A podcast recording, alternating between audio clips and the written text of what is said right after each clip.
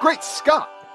Welcome back to Superman Talk. I'm your host, Steve, and I'm always on the lookout to find the latest and most interesting things to discuss about the Man of Steel. Today's topic? Oh my Zod! The Krypton finale was epic!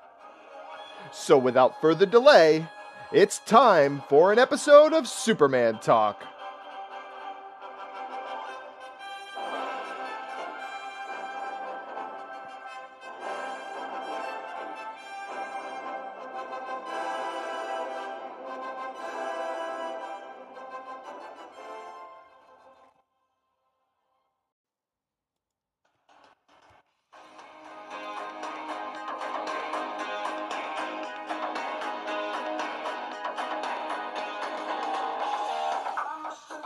If you've been listening to the show, you'd know that a few days ago, I was all like, yay, season two. And after last night, I'm like, what the hell, season one? The showrunners were given a sandbox to play in, and they tore down the walls to make it bigger. They developed deep and rich characters with intriguing backstories and intricate world building. And while they set the table and then flipped it, scattering your expectations everywhere, they still managed to honor and enhance the old Superman mythos. Season one of Krypton provided so much iconic imagery that if it was filmed as a trilogy for a cinematic release, it would be talked about by fans for many years. And it still could be. Every episode contains at the very least several shots that rival some of the most amazing work done by today's directors. Does anyone know if Zack Snyder has seen this show? There's so much about the direction, cinematography, and scope for this series. He's probably blushing. Now, the opening shot of the finale has Brainiac staring out over Krypton as his skull ship looms over the city. It's absolutely beautiful. To his left, Kandor is immersed in the shadows of the skull ship, and to the right, the city is illuminated by its dying red sun. The showrunners were thinking big when they filmed this series, and they delivered big. Cameron Cuff, who plays Seg-El, constantly tweeted out that we should get in front of the biggest screen we can to watch the show. He wasn't just reading from some P R materials, he was speaking truth to give this show the justice it deserves. Now, I can spend an hour gushing over all the non-story elements about why this show is the best comic book property on television right now. I mean, you can argue with me, but I won't go down without a fight. And I will challenge anyone to tell me that this isn't the best Superman-related show on television right now or in the past. Now, I love Smallville, and I really enjoy Supergirl, but Krypton is just on another level.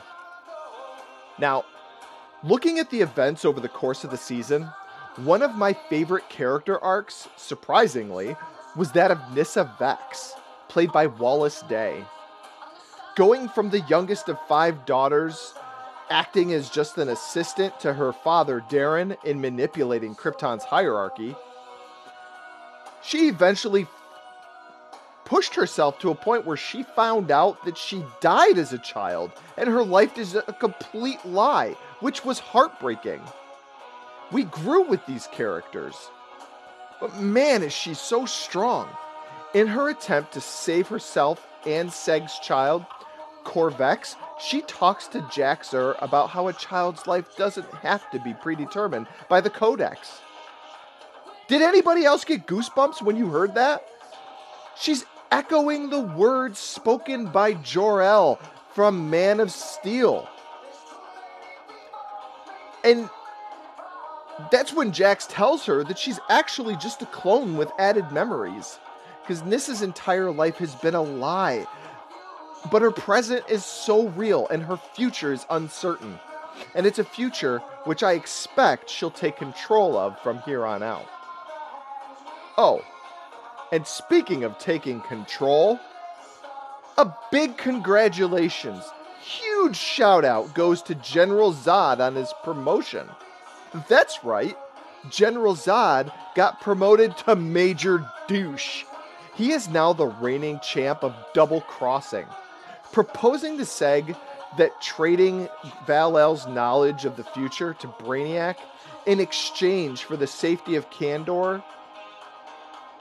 He he felt that was their best option. And Seg said, no way, not a chance. I just got my grandfather back. I'm not letting you turn him over to Brainiac. But much like when Zod said, we need Doomsday, and Seg said, not on my watch, Seg was not having it. And what happened was Zod continued to pursue the thought of Doomsday until the Sithonites hid Doomsday from him. And while Seg doesn't have the answers, he's not prepared to make any rash decisions, and that includes unlocking Doomsday and freeing or releasing his grandfather to Brainiac. He doesn't know what to do, but he's not willing to take those chances. And that's huge, tremendous, tremendous growth from Seg. Because he went from being the guy that punches his problems away to taking a moment and saying, no, we can't do this. I'm not sure what to do, but we need time. But Zod ends up sneaking off and tries to carry out his plan with Brainiac anyways. And of course, Brainiac is down with it. However, Seg, being the artful dodger that he is, pulls a double switch and uses hologram Val-El to trick Brainiac. And once Brainiac's on that Phantom Zone projector platform, Seg flips the switch and Brainiac gets sucked up like a piece of dirt under a shark back. And even though Seg goes with him, he leaves Val with some wise words. Believe in a better tomorrow. How can you not love this stuff? This is the grandfather who just earlier in the episode was like, nope, can't do it. I've seen every future, Brainiac wins. Uh, isn't that sigil supposed to mean hope? Yeah. But obviously the Phantom Zone corrupted or affected Val in some way that he was just like, there's no hope. There's no hope. We're not going to be able to do this. So that brings me to another part of the show that I really like. And that's Superman's cape. While it was a focal point in episodes one and two, and a huge part of the promotions, it was kind of set on the back burner in until the final moment of the sh- of the series. You saw, always saw it in the background anytime they were in the fortress, so you could keep an eye on how much it was disintegrating. But other than that, there really wasn't a whole lot of mention for it. But the payoff was totally worth the wait. The reassembling of the cape once Brainiac got sucked into the Phantom Zone, the reassembling was digitally fabricated in such a way that we saw the threads reconnecting on a microscopic level until the cape was fully formed. But then, because this show is full of twists, it turned into Zod's cape, because without Brainiac or Seg in his way, he conquers the friggin' universe. Superman is no more. And just in case you had any doubts, we get to see Zod enacting martial law as he drafts the Rankless into his army of Sagittarii. And yeah, he said the freaking words. Kneel before Zod. Colin Salmon is so intense. And I could see him being the penultimate version of Zod when this series is over. Well, let's not forget about poor Adam Strange, who kind of got the ball rolling on all this stuff. He ends up trapped in a bottled-up Detroit, and he sees a statue of General Zod, confirming that not only in that timeline did Zod win, but Brainiac still ends up scouting the universe for more cities to add to his collection. So Strange is trapped in a time where he's completely screwed everything up and did the exact opposite of what he showed up on Krypton to do.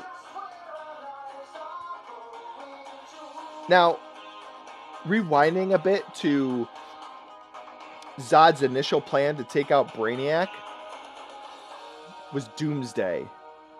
And look, they teased Doomsday over and over again. They, you see him, and then they got rid of him. And then they went back for him, and the Sithonites hid him. So you thought maybe Doomsday was just going to be like a red herring, like they really weren't going to do anything with him. But holy crap!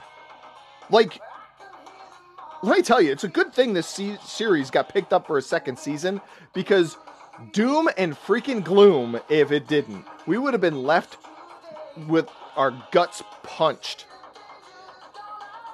Speaking of punching, that final scene, I could feel it in my chest.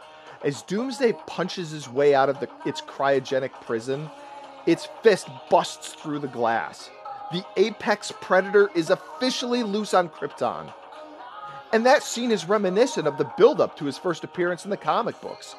Seeing that fist shoot out sent chills down my spine. And no disrespect to Zack Snyder and the work he did for Batman v Superman, but oh my Zod, when Doomsday screams at the camera with his bony jaw, it was the most accurate representation of the genetic monstrosity we've seen to date. They nailed it. And with Zod standing as the most powerful threat, he is no doubt Doomsday's primary target. So, sci-fi better empty its budget coffers, because Krypton is going to be scrounging for every last penny in season two. Zod rules over all. Doomsday is coming. Adam Strange is trapped. And you can't have Seg back unless you free Brainiac too. Believe in a better tomorrow indeed. To quote the song Land of Confusion, Superman, where are you now? When everything's gone wrong somehow. The men of steel, the men of power, are losing control by the hour. This is the time, this is the place. So we look for the future, but there's not much love to go around. How is it possible that a song originally written in nineteen eighty-six for the album Invisible Touch by Genesis could come to life through the actions of a show about Superman's homeworld of Krypton? Maybe, maybe Adam Strange has something to do with it. I don't know. And now, to kind of ad-lib on that song, this is the world we live in, and these are the orders Zod's given. Refuse them, and let's start trying, because Krypton's a planet worth fighting for. I'll save you the stress of my singing. I did that last episode. You can take a listen. But, you know, this is just, just me spitballing here.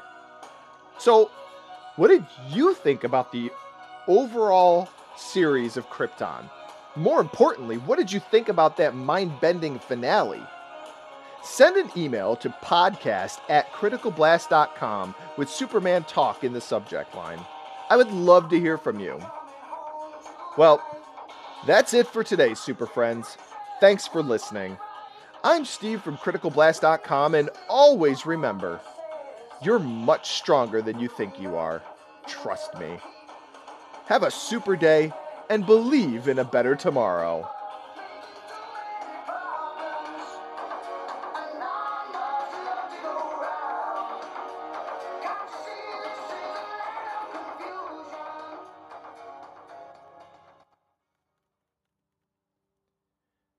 You've been listening to Superman Talk, brought to you by critical blast dot com.